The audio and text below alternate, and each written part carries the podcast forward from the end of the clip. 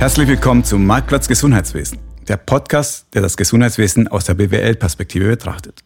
Mein Name ist Alfred Angerer, ich bin Professor an der ZHW für das Thema Management im Gesundheitswesen. Ja, und heute wollen wir wieder über das Thema Digital Health sprechen. Ein kleiner Blick nach innen, nämlich zu unserem Digital Health Lab und seine Aktivitäten. Bevor ich es vergesse, äh, alle, die jetzt zuhören, am 12.09. ist unser Digital Health Lab Day hier in Winterthur. Also kommt vorbei, schaut euch an, was wir im Lab machen oder bleibt einfach live dabei hier in der Sendung und dann hört ihr es. Und ich werde euch nicht alleine erzählen, was hier passiert, sondern im Studio habe ich einen prominenten Gast, nämlich Professor Dr. Sven Hirsch. Herzlich willkommen, Sven. Vielen Dank, Alfred. Ja, Sven, mit dir habe ich ja das Vergnügen, damals das Lab mitgegründet zu haben. Wir sind ja auch im Vorstand unterwegs und dürfen das hier führen. Und was ich mir so aufgeschrieben habe aus deinem Leben, ist, dass du am Center for Computational Health in Wädenswil der Leiter bist Physiker ursprünglich und Laserphysik gemacht hast, äh, promoviert hast in Laserphysik, das hört sich immer toll an. Das hört sich nach Science Fiction an. Ja. Aber das, was du heute machst, hört sich für mich auch ein bisschen nach Science Fiction. Wirst du uns gleich etwas erzählen, nämlich biomedizinische Simulation und Modellierung. Aber bevor wir zu diesem ganzen technischen Kram kommen, möchte ich erstmal den Menschen Sven kennenlernen. Erzähl doch mal drei Fakten zu dir, bitte. äh, danke, Alfred, dass du sofort so intim wirst. Also nette Anekdote ist eigentlich die, äh, meine Mutter ist selber, kommt aus dem Gesundheitswesen, ist äh, Krankenpflegerin und äh, in der Mittagspause nach der Schule bin ich ganz häufig da hingegangen und dann auf dem Bona mitgefahren, währenddessen die Station gereinigt wurde, dort gegessen und so weiter. Also ich habe schon ganz, ganz, ganz langen Bezug zum Gesundheitswesen. Das Zweite, was ich dir noch sagen könnte, dass ich ein starkes Interesse habe in, also wie Technologie und Gesellschaft eben zusammenwirkt und ähm, in allen möglichen Aspekten. Und das ist auch der Grund, warum ich denke, äh, also was mich auch dazu bewogen hat, dieses Digital Health Lab so zu, zu gründen, mitzugründen. Und das dritte, was du nicht in meinem Lebenslauf erwähnt hast, dass ich auch Kunst studiert habe tatsächlich, also Medienkunst und mich zu der Zeit sehr stark auch eben mit Thematiken beschäftigt habe, wie eigentlich Technologie Gesellschaft beeinflusst, wie kann man dem Ganzen auch emotional, ästhetisch begegnen und äh, verstehen. Und das sind auch, äh, wie du weißt, immer wieder Aspekte, die mir sehr, sehr wichtig sind im Einbezug äh, der verschiedenen Parteien. Also wirklich mit so einem gesamtheitlichen Blick eigentlich, auf die Sache zu schauen. Super spannend. Ja, da sind wir auch gleich schon mitten im Thema im Bereich Digital Health. Und zwar, das ist ja, das uns inhaltlich verbindet. Nicht das Thema Kunst, da bin ich leider nicht so begabt wie du. Aber im Bereich Digital Health bist du ja unterwegs mit deiner Forschung. Und ich habe es ja vorhin schon mal angerissen, dieses Thema biomedizinische Simulation. Das muss man uns Laien erstmal erklären. Bitte schön. äh, ja, der interessante Teil ist der, dass ich mich mit äh, Gesundheit und Technologie eigentlich in meinem gesamten Forscherleben beschäftigt habe. Damals wäre niemand auf die Idee gekommen, das Digital Health zu nennen, sondern Anwendung von Computern in der Medizin. Und ähm, also um den Bogen zu spannen, ich habe ursprünglich mal in der Bildverarbeitung gearbeitet und habe mich dann mit der Auswertung von so Bakterienkulturen beschäftigt, also so visuelle Auswertung. Dann als Laserphysiker holographische Verfahren entwickelt, auch für den medizinischen Bereich, für Gesichtsrekonstruktion. Und äh, danach bin ich an die ETH gegangen und hatte dort bei Professor Gawoseke eben die Verantwortung, einen Bereich biomedizinische Simulationen aufzubauen. Und das muss man sich vorstellen, dass man hm, Funktionen im Körper nachbaut, also eigentlich, wie man jetzt heute äh, wahrscheinlich sagt, Digital Twins aufzubauen des Körpers für bestimmte Funktionalitäten, um dann eben zu simulieren, unter welchen Umständen was falsch läuft oder auch, wenn man das kann auch heißen, wenn diese Vorstellung, die wir jetzt haben, so zusammenbasteln, äh, funktioniert das überhaupt? Und das führte eben zu Simulationen in Tumorwachstum, wir haben im Gehirn ähm, die, das Wachstum der Arterien zum Beispiel auch simuliert, um äh, das wiederum, dass man, dass man eben gesamte Modelle entwickeln kann, wie das Gehirn mit Nährstoffen versorgt wird. Dann ging es später mehr zu Blutflusssimulationen noch, wo es um Aneurysmen ging. Und da hat sich mehr und mehr eben auch formiert, womit wir uns eben beschäftigen. Also wir, man könnte sagen, es geht immer wieder um diese Digital Twins, einerseits, also den Aufbau von solchen Modellen und zum anderen, wie kann ich aus Informationen, die da aus klinisch oder auch aus bildgebenden oder aus Zeitserien wie äh, Wearables gewonnen werden, wie kann ich die analysieren, um auch meine Modelle halt zu informieren, weil die entstehen ja natürlich nicht auf der grünen Wiese, sondern sollen natürlich im Wesentlichen auch irgendeine Messung reproduzieren können. Und das ist eigentlich der spannende Teil daran. Da möchte ich gleich dran ansetzen. Also ich verstehe, man schnappt sich ein Organ digitaler Zwilling, ist auch so ein schönes beliebtes Schlagwort inzwischen. Man hat eine digitale Repräsentanz von diesem echten Organ, stark vereinfacht natürlich. Aber die Frage nach dem, warum man das macht, habe ich noch nicht ganz verstanden. Was ist der Zweck und Sinn, dass ich so einen digitalen Zwilling habe? Du wie gesagt, du kannst einerseits schauen, ob diese Vorstellungen, die wir haben, Mechanismen, die wir denken, dass die so sind, wenn man die so zusammenbaut, ob das tatsächlich der realen Funktion entspricht. Das ist ja das Erste. Zum Zweiten, wenn du so einen Twin hast und äh, Ankopplung an zum Beispiel äh, Röntgenstrahlung, also weißt, wie die Mechanismen sind, kannst du plötzlich sagen, kannst du dein, dein, äh, dein Gewebe künstlich mit Röntgenstrahlung versehen und dann sagen, unter welchen Bedingungen ist dann was jetzt, äh, also werden Grenzwerte überschritten oder nicht, weil da gibt's halt so Lupeneffekte und so weiter. Also das heißt, man kann dann eben prädiktiv oder präventiv, wie auch immer, Szenarien durchspielen eigentlich, wie ihr Ökonomen das eigentlich auch macht, indem man sagt, ah, wie könnten Zukunftsbilder denn eigentlich sein, um dann am besten das auszuwählen, was Sinn macht.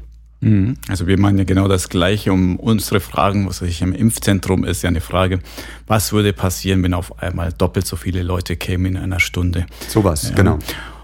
Und was würdest du, was hast du für ein Bauchgefühl? Wie weit ist man damit schon? Wie gut sind diese Modelle jetzt schon? Ist man noch wirklich am Anfang der Reise oder sagen, no, das ist eigentlich ein gut erforschter Bereich inzwischen? Mhm.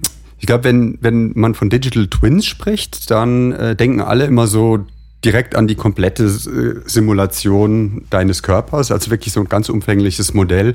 Und das ist, denke ich, glaube ich, gar nicht das Ziel. Also das ist eine, den Menschen in seiner ganzen Funktionsweise zu reproduzieren, ist, da sind wir ganz, ganz weit von entfernt, würde ich sagen. Und das wird auch auf absehbare Zeit zu sein. Du, du weißt vielleicht, dass es dieses Human Brain Project äh, mhm. gab, wo alleine eine Milliarde drinsteckt. Und da kann man sich vorstellen, das ist ja auch ein Digital Twin des Gehirns irgendwie. Und aber eben das Interessante ist, dass man für vereinfachte Modelle eigentlich recht weit ist. Also man hat sehr, sehr viele Methoden, wie man die, ähm, wie man bestimmte Funktionen aufbauen kann, Körperfunktionen aufbauen kann, Interaktionen für bestimmte, man würde sagen, Physiken, also Strahlung, Akustik, chemische Prozesse kann man sich angucken, Wärmeausbreitung, um dann eben schon wie der Körper eben reagiert. Genomik ist nochmal so eine Fragestellung. Aber das heißt, man ist da eigentlich, empfinde ich, recht weit. Die Frage ist immer wieder tatsächlich die interessante, wie man den Vergleich eben mit diesem natürlichen System macht, weil häufig ist das natürliche System gar nicht messbar, weil ganz viele dieser Faktoren kennt man eher gar nicht, also sondern versucht die irgendwie abzuschätzen oder so. Und da liegt eigentlich das größte Problem.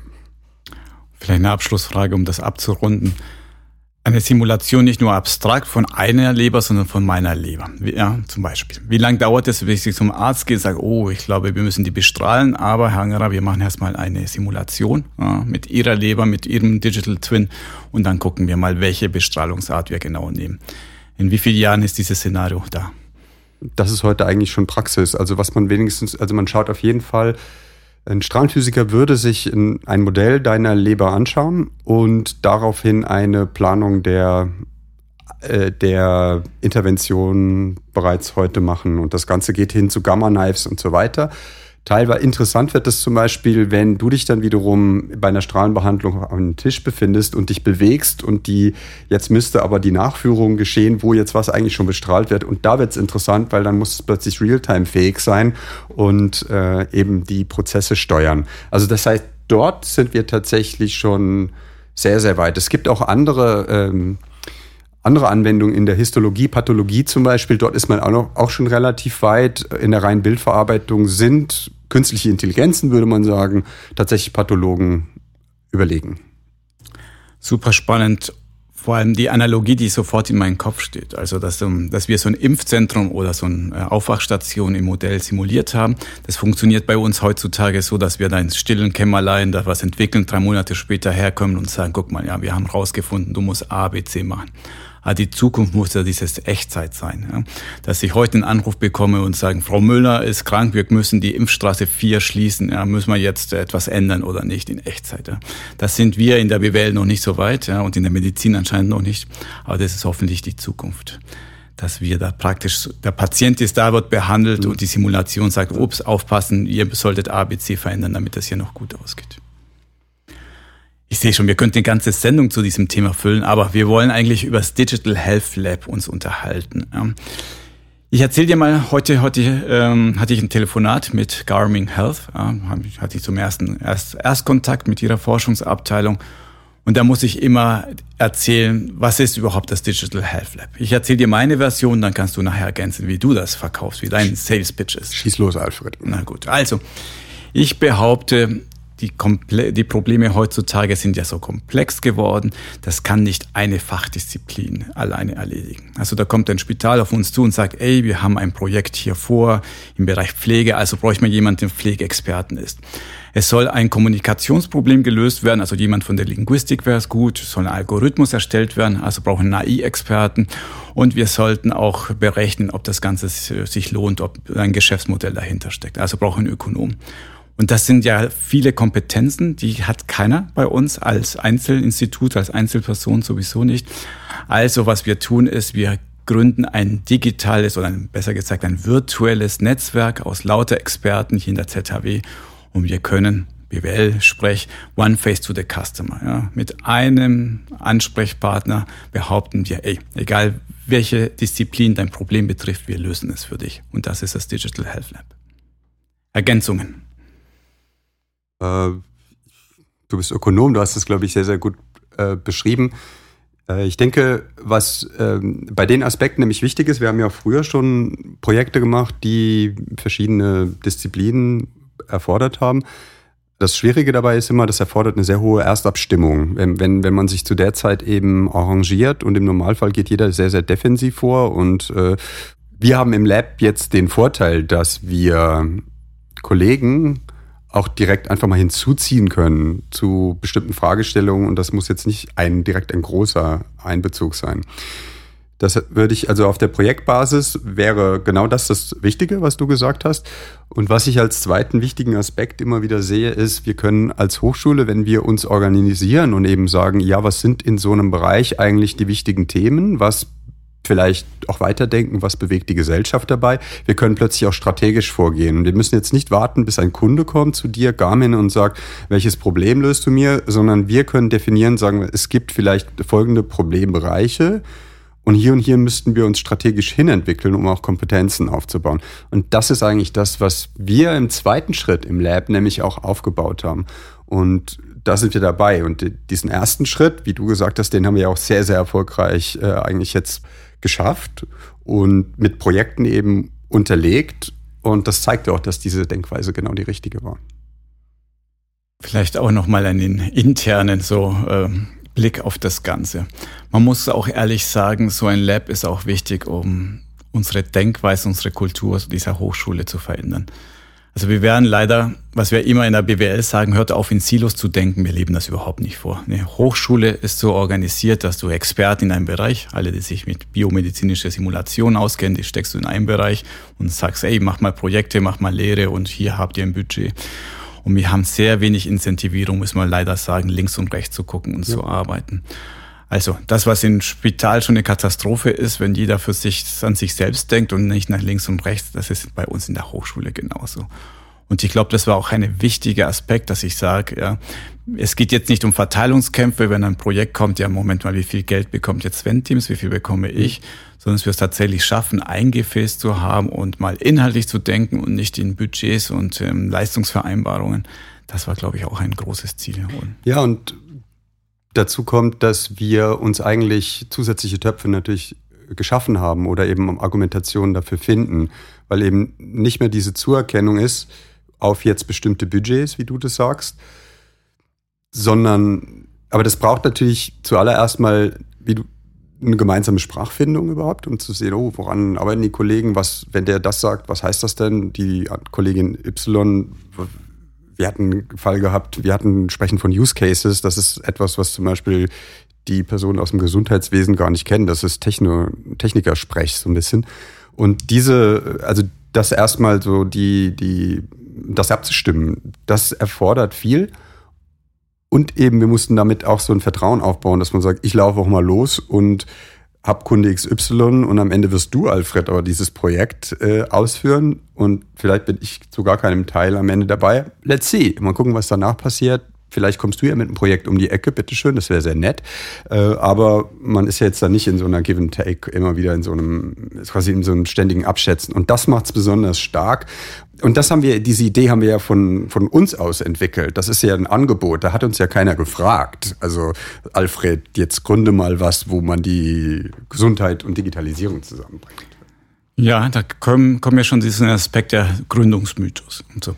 Eigentlich sollte jede gute Firma einen Gründungsmythos haben. Was weiß ich, die, die zwei, die Uber geschaffen haben, da, die waren in Paris, es war drei Uhr morgens, die haben die Nacht durchzecht und haben ein Taxi nach Hause gebraucht und es hat angefangen zu schneien und da kam kein Taxi, dann standen die stundenlang und da hat der eine gesagt, wäre es nicht cool, wenn ich einfach mein Telefon rausholen könnte und eine Limo bestellen könnte, zack, ja, und wir würden nach Hause kommen.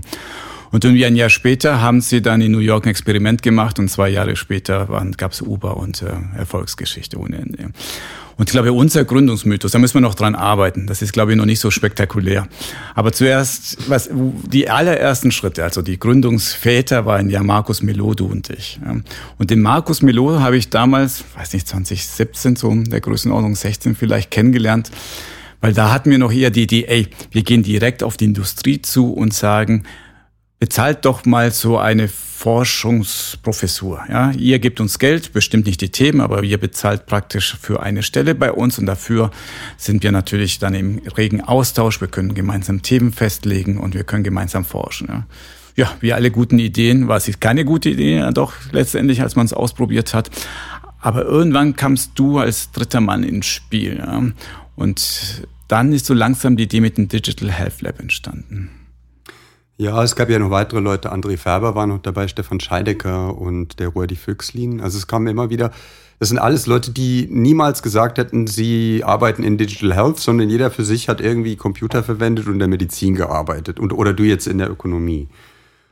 Und äh, genau, es entstand eine interessante Dynamik daraus. Und wir haben eigentlich immer wieder, wie, wie du schon eben sagtest, mit so einer ähm, Professur, so einer Industrieprofessur, hatten wir immer so Anknüpfungspunkte äh, gesucht, um zu sagen, was sind denn die Instrumente, die wir nutzen können, um so einen umfänglicheren Gedanken an digitale Gesundheit zu kommunizieren und gehört zu werden, tatsächlich. Und auch für uns das in die Währung Projekte umzumünzen. Und dann hatten wir einen NCCR-Antrag äh, co-geschrieben. NCCR?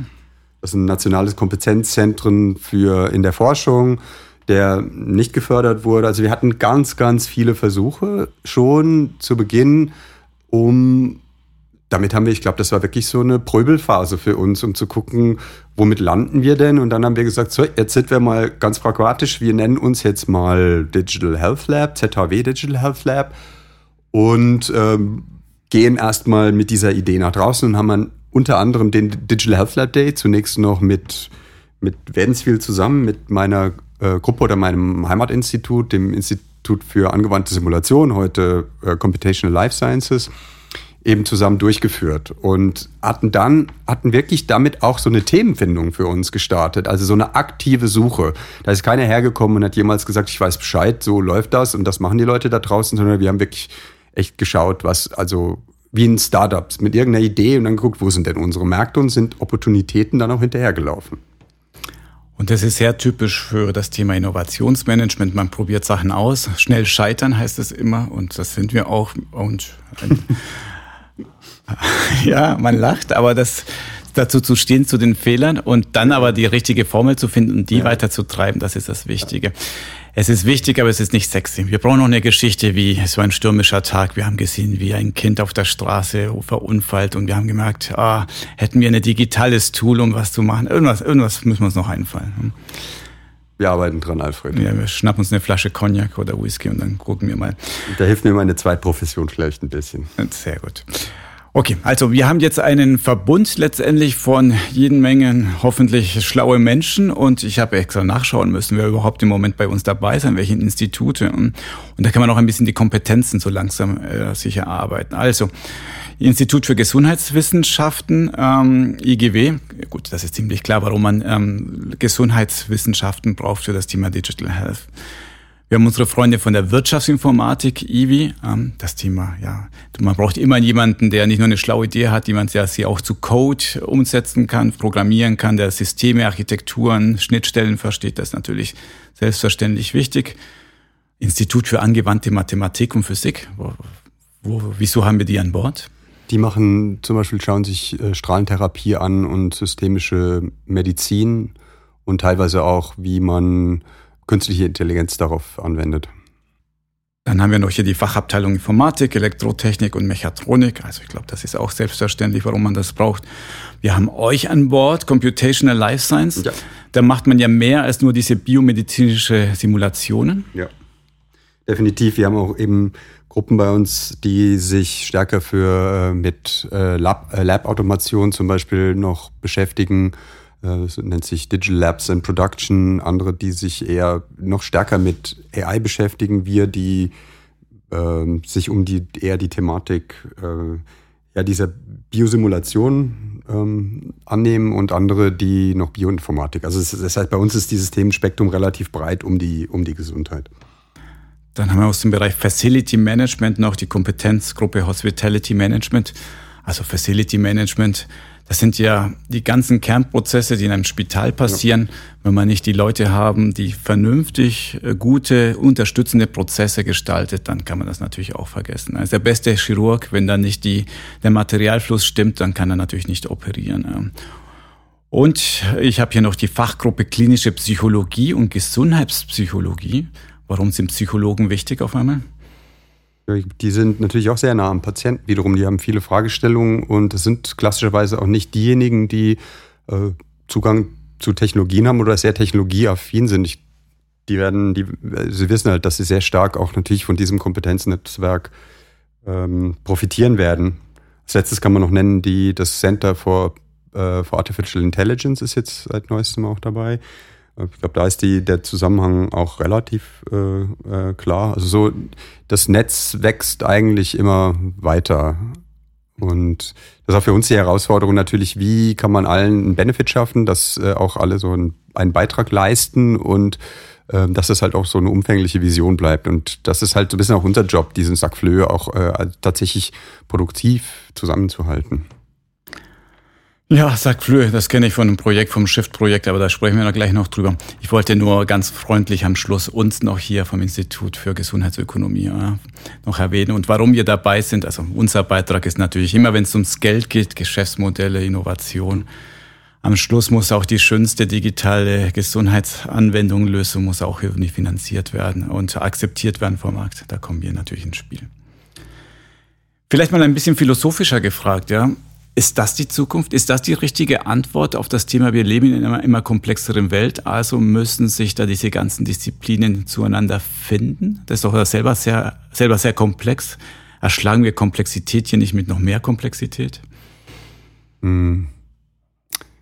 Ich glaube, was es ja bedeutet ist, wenn die Welt komplex ist, dann muss man in die Abstimmung gehen. Und äh, im Wesentlichen sehe ich das als ein Kommunikations- Herausforderung, dass man möglichst schnell, möglichst wenig, möglichst schnell reagieren kann, möglichst schnell Fehler machen kann und möglichst äh, schnell es besser machen kann und ein Vertrauen zu schaffen. Ich denke, damit werden wir wahrscheinlich reproduzieren die Erfolgsfaktoren für jede Firma, äh, Herr Ökonom. Also das daher, also diese Abstimmung, wenn da, wenn da alle im Prinzip nur in ihre eigenen Beiträge leisten, das ist schon sehr, sehr toll für die einzelnen Gruppen, aber daran wird nicht der Erfolg einer Firma gemessen werden.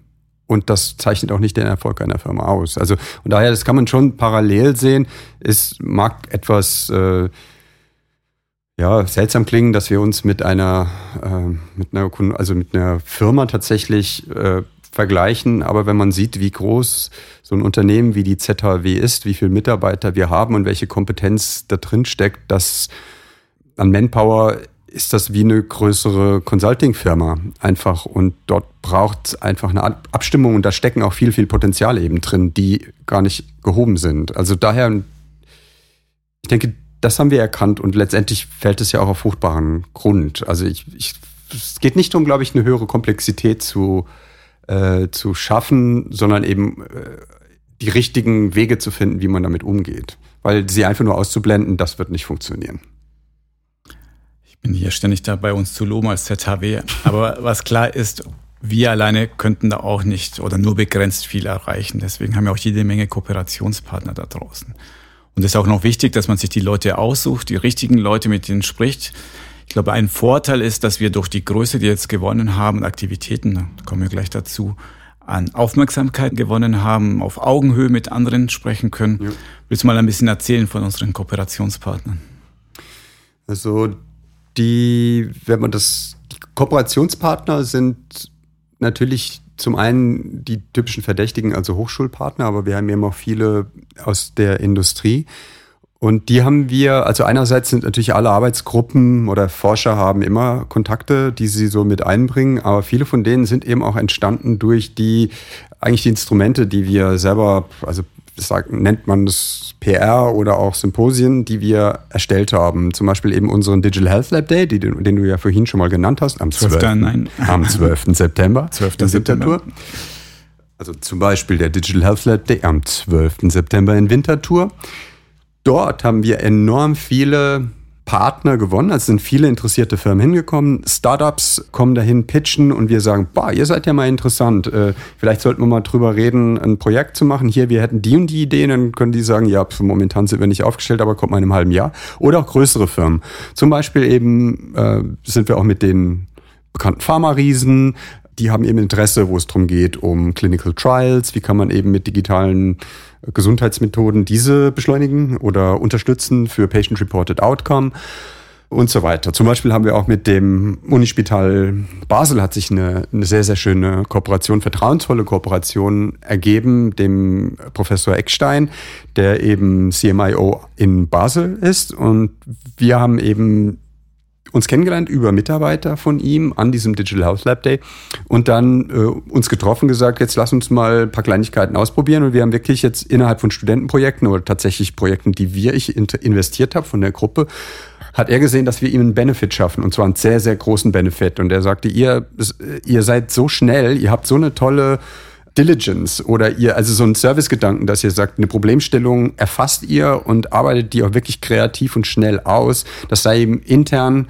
in der Uni so noch nicht begegnet und hat gesagt, mit euch möchte ich weiter zusammenarbeiten. Und wie du weißt, ist der, der Jens ist einer der Schlüsselpersonen, weshalb wir dieses äh, InnoSwiss Flagship Projekt Shift auch gewonnen haben, weil er einen sehr, sehr starken Beitrag dazu gebracht hat und auch sein Netzwerk wiederum reingebracht hat, weil er sagt, den Personen vertraue ich. Lass uns zusammen weitergehen.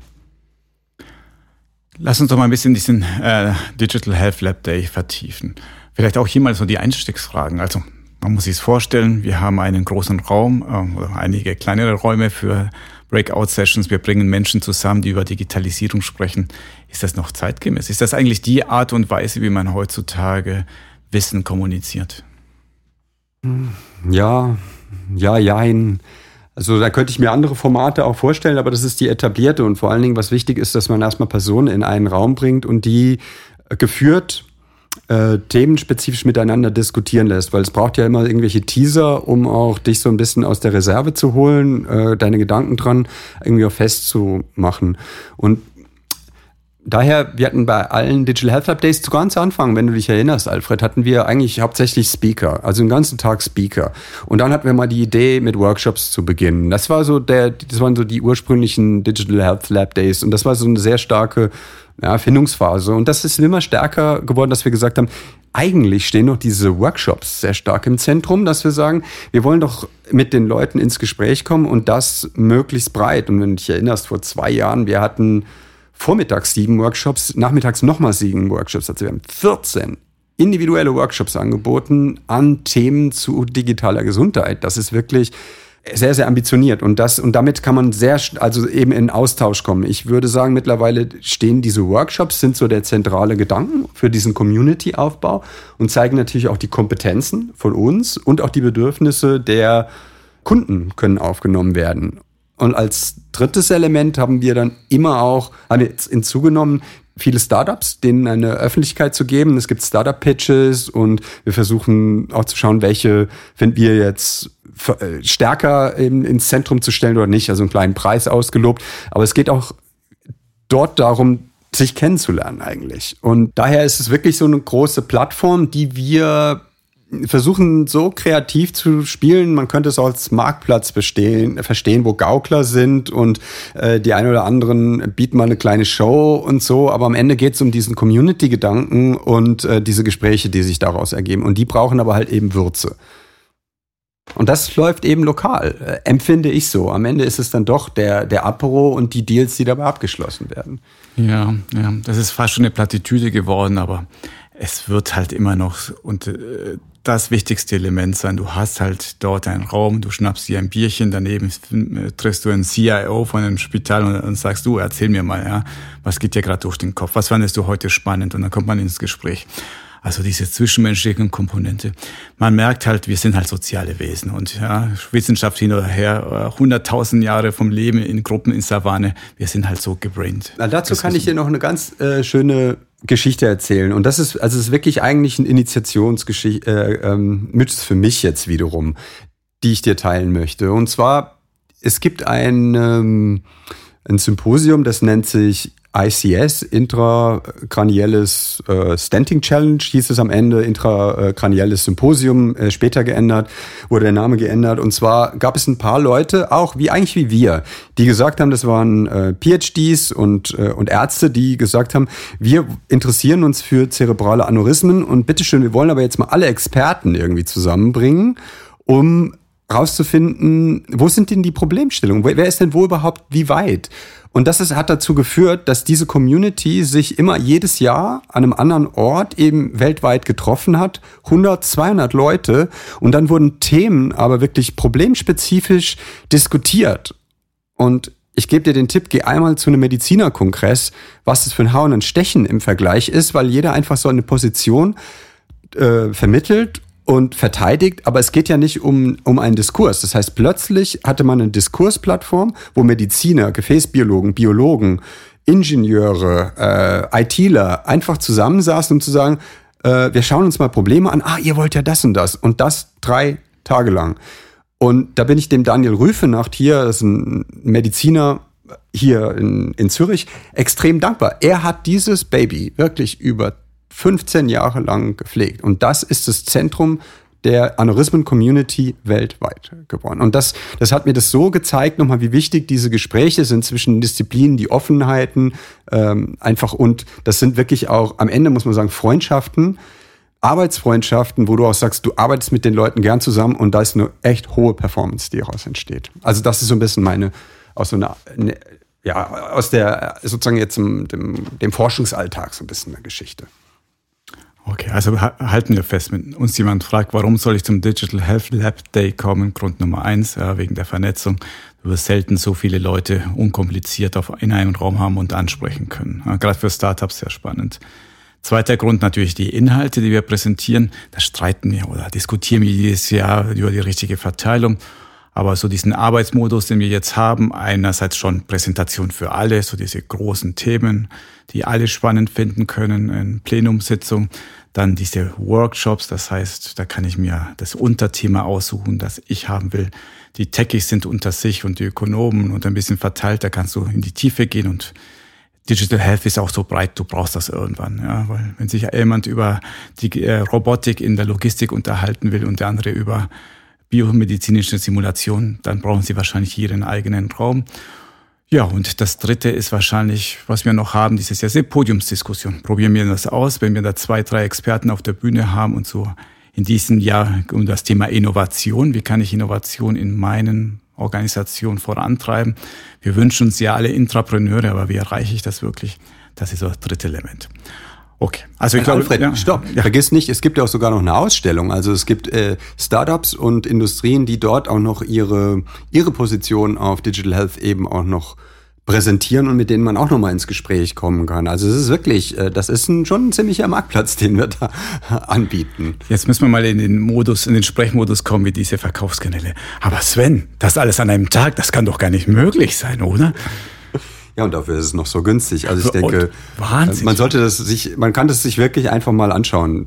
Das ist, da ist wirklich eine tolle Stimmung auch. Also es ist, das lohnt sich. Und wenn, wie gesagt, ich finde, wenn man dann Spaß hat mit, also es gibt Thematiken, die musst du angehen. Und wenn du dann auch noch sagst, ah, das sind Leute, mit denen arbeite ich gerne zusammen. Ich meine, hey, äh, besser kann das ja nicht sein. Und da kann man halt über diesen sozialen Touch, kann man das einfach auch mal so ein bisschen austesten, wie das geht. Also ich würde mich freuen, euch da draußen wirklich an dem Tag zu sehen. Aber ich glaube, das ist jetzt mal genug mit der äh, internen Werbung. Aber das ist, man muss verstehen, das ist uns einfach ein Herzensanliegen, weil wir, äh, wir wissen, damit kommen wir mit euch eben auch in Kontakt. Und das war auch wichtig, ähm, in eigenem Interesse, um das Lab überhaupt auf die Beine zu stellen. Das Erste, was du machst, ist, du sammelst Leute und erzählst der Welt, Nabel, schau, guck mal, wie toll sind wir. Ja? Inzwischen sind wir ein Schrittchen weitergekommen. Wir haben große Projekte akquiriert. Ähm, kommen wir mal vielleicht zu denen. Also das eine ist Shift. Ich glaube, ich habe hier schon in einer Sendung drüber erzählt. Ein Projekt, das nie zustande gekommen wäre, wenn nicht tatsächlich hier das Digital Health Lab existieren würde. Die Kurzfassung für alle, die es nicht äh, im Kopf haben, letztendlich ist, wir machen uns Gedanken, wie muss das Spital der Zukunft ausschauen, gehen zur InnoSwiss und sagen, ey, wir machen mit bei euren Flagship-Projekten. Flagship-Projekt heißt, es muss mindestens drei Jahre sein, mindestens vier Partner, zwei Hochschulen. Wir haben gesagt, ah, das ist ja viel zu einfach. Ja. Wir schnappen uns äh, 24 Industriepartner, 20 Spitäler, gebt uns dreieinhalb Jahre und sechs Millionen und wir machen mal das Spital der Zukunft. Also natürlich ein, ein Albtraum, was Projektmanagement betrifft und ein Traum, was die Inhalte betrifft. Also drei große Säulen von, ja, in deinem Bereich so dieses Patient Journey von ich habe Schmerzen, ich bin im Spital, ich bin daheim und die Daten und ähm, das begleitet mich ähm, die ganze Zeit über. Eine zweite Säule, da geht es ja um das Empowerment der Leute, der Menschen, der Mitarbeitenden, der Patienten, die Technologie, wie kann mir da helfen? Und die, die dritte Säule, wo ich hauptsächlich unterwegs bin, ist das Thema Management, Organisation. Wie gestalte ich sowas? Wie evaluiere ich das Ganze? Wie treibe ich Innovationen voran? Und drüber ein, gestülpt eine technologische Grundplattform von Christian Russ geleitet, plus eine Wissensplattform. Ja, die kann man jetzt schon mal anteasern, future.hospital. Noch nicht viel zu sehen, aber hoffentlich in der Zukunft wird das die Plattform sein, wo man hingeht und sagt, ah, da hole ich mir Wissen ab zu dem Ganzen.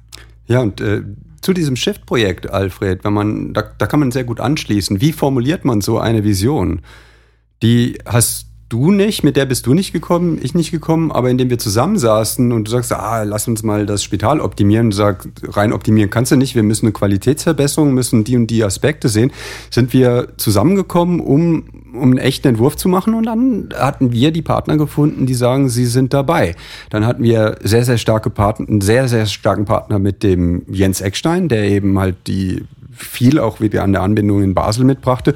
Und so hat, konnten wir diese Bausteine, die wir vorher eigentlich angesammelt hatten, sehr, sehr gut zusammenfügen. Das wäre, also diese Komplexität, die du eben geschildert hast, auch mit diesen vielen Partnern, wäre sonst überhaupt nicht machbar gewesen in der, in der Zeit. Unmöglich. Und wie gesagt, Jens zum Beispiel haben wir auch über den Digital Health Lab Day äh, kennengelernt und dann Vertrauen geschaffen. Also man sieht, wie eben eins in das andere geht und auch nicht das eins ohne das andere geht. Ein zweites großes Projekt neben Shift, das für Korkenknallen gesorgt hat und viel Jubel, ist das DITZ. Da musst du uns erklären, was dieses DITZ-Projekt ist, das du vor kurzem mit deinen Leuten gewonnen hast.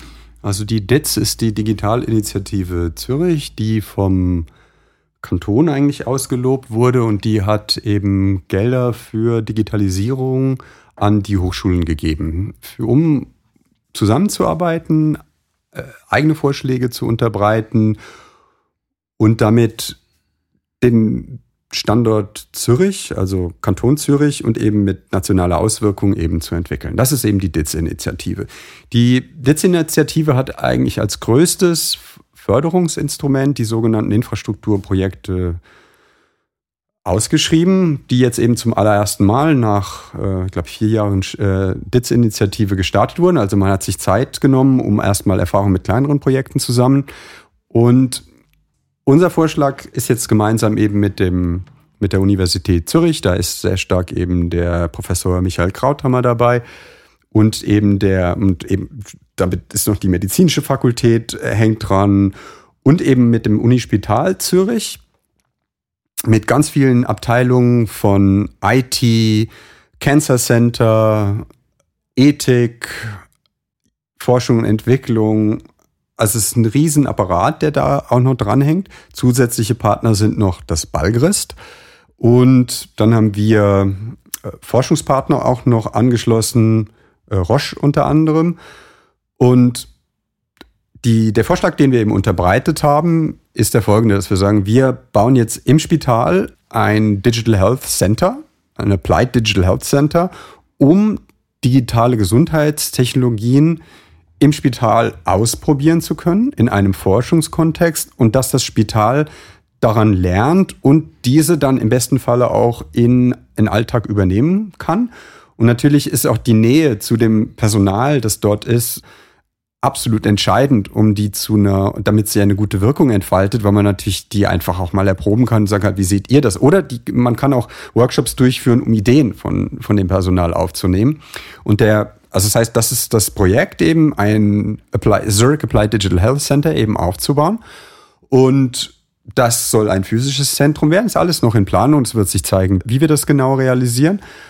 Und die erste, das erste ganz konkrete Projekt ist eben, dass wir uns um Patient-Reported Outcome kümmern. Für, in einfachen Worten bedeutet es, der Patient kann sein Befinden subjektiv auch nochmal zurückspielen. Es wird wahrgenommen, aufgenommen, mir geht's heute schlecht, so und so, ich habe Schwindel. Das ist alles das, was der manchmal das Pflegepersonal oder der Arzt in Konsultationen erfragen würde, manchmal eben auch nicht, geht das vergessen. Und das Ganze kann eben auch unter anderem mit Wearables stattfinden. Und dann kann man, also das ermöglicht auch, dass eben diese Technologien mehr und mehr auch in Behandlungsabläufe integriert werden. Und äh, das ist fern von Standard. Also wir kommunizieren alle mit Smartphones und mit Tablets äh, und denken, das ist ja total normal. Aber das eben in Behandlungsabläufe zu integrieren, ist fern von trivial. Und Zudem ist eben die, die IT in den, in den Spitälern tatsächlich eine Festung. Die, die versuchen die eben möglichst sicher und Zugangs, also dass gar kein Zugang möglich eigentlich ist, äh, weil es natürlich das ultimativ äh, Schlimmste wäre, Katastrophe, wenn irgendwelche Patientendaten irgendwo rauslecken würden. Und daher ist es die Fragestellung, wie kriegt man sowas hin, dass es kontrolliert möglich ist? Und wir sagen eben, wir bauen dieses Ganze erstmal in einem Forschungs-, in einem geschützten Forschungs- Umfeld auf, um möglichst viele Infrastrukturen auch zu bieten, damit klinisches Personal, Kliniker und auch wir Ideen ausprobieren können, klinische Studien ausprobieren können, ohne diesen ganzen technischen Overhead jedes Mal immer wieder bewerkstelligen zu müssen, weil das geht nicht. Und wenn wir diese Idee dann weitertragen, auch zu anderen Zentren, äh, schweizweit, national und international anbinden, denke ich, haben wir, ein, haben wir was echt Tolles geschafft. Und das ist so jetzt so äh, unser neues, ähm, eigentlich kleines Wunschkind, äh, um das ich mich sehr stark gekümmert habe. Und ich finde es schön, dass das Thema Proms dort als erstes großes Thema gewählt wurde, weil wir dürfen ja bei der ganzen Technikverliebtheit, die du und ich, glaube ich, haben, nicht vergessen, warum machen wir das? Und letztendlich geht es um die Patienten, Patientinnenversorgung. Und wir sind ja teilweise wirklich noch nicht in der Lage, den Kunden, sage ich jetzt mal bewusst provokativ, direkt zu fragen, ey, wie geht's dir? Und gib mir wichtige Informationen und ich nutze die Informationen, damit es ja besser geht.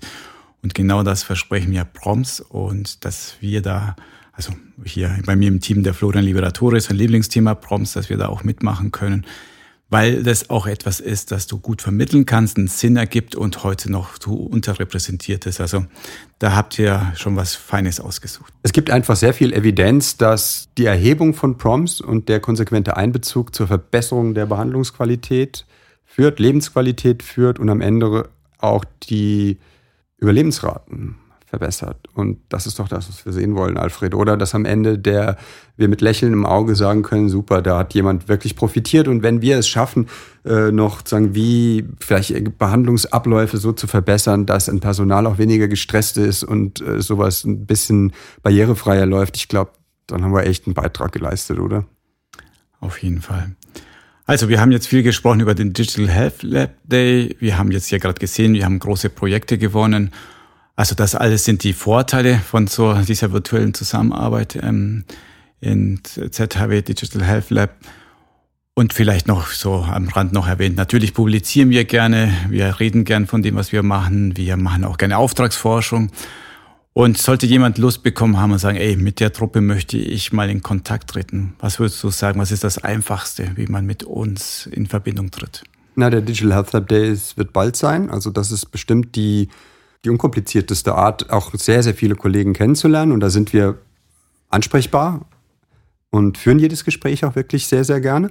Und natürlich könnt ihr auch auf äh, der Webseite nachschauen, findet ihr bei der ZHW einfach Z ZHW Digital Health Lab eingeben, da werdet ihr, es steht eine Kontaktadresse und dann wird euch auch direkt äh, weitergeholfen. Also sonst ruft Alfred direkt an äh, ja, und Tag ähm, und Nacht. Ich gebe gleich die Nummer durch am Schluss der Sendung. Na, ich denke, wie gesagt, der Digital Health Lab Day ist äh, total äh, ist ein, entsprechend und äh, das wird da auch auf der wie du sagtest, das ist ja so ein One-Stop. Also die Leute, wenn man kommt mit irgendeiner Idee, dann geben wir das intern schon direkt so weiter, dass jemand kompetent sofort antworten kann. Ich glaube, das ist die wichtigste Botschaft. Einfach irgendjemand ansprechen, der leitet das schon weiter. Genau.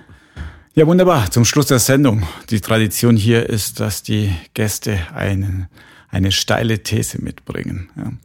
Welche steile These hast du uns mitgebracht, Sven? Also ich glaube, dass wir unbedingt eine schweizweite Initiative zu digitaler Gesundheit brauchen. Ohne die kriegen wir das Gesundheitssystem nicht in eine zeitgemäße Form. Das mag ich hier so erklären. Jetzt in unserer Erfahrung sehen wir, es gibt sehr, sehr viele Kompetenzen, wenn wir uns das anschauen.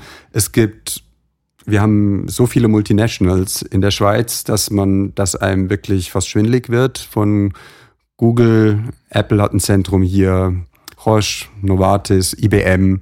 Also das heißt, die ganze, von der Tech-Industrie ist sozusagen, was Raum, und Namen hat, hier vertreten. Äh, wir haben Pharmas in höchsten, in wirklich die weltführenden Unternehmen hier vertreten. Äh, also alles, was AI-Technologien sind, Pharma. Und wir haben total tolle Spitäler. Fragezeichen jetzt. Warum sind wir trotzdem in digitaler Medizin und äh, in, für den Patienten nicht dort, wo wir alle denken, wo wir eigentlich sind? Und ich glaube, wenn man das sich einfach mal klar macht, dass man hier eigentlich vor, äh, vor schmackhaftesten äh, Zutaten äh, steht, die auf dem Tisch sind und trotzdem überhaupt gar kein Gericht, was man irgendwie essen kann, so eine Magerkost da vor einem irgendwie steht, das kann ich ehrlich gesagt nicht nachvollziehen. Und daher ist mein fester Glaube, äh, eben genau so eine Initiative loszustoßen und äh, den Lied dafür zu übernehmen. Also das ist so ein bisschen mein Go und das bewegt mich. Und wer soll diese Initiative anstoßen? Wir. Wenn das ganz schönes Schlusswort ist, weiß ich auch nicht. Herzlichen Dank für deinen Beitrag heute, Sven. Vielen Dank, Alfred. Das war unsere Folge von Marktplatz Gesundheitswesen. Kommentare, Lob und Kritik bitte an info@gesundheitswesen.org. Ich danke euch für das Zuhören und bis zum nächsten Mal.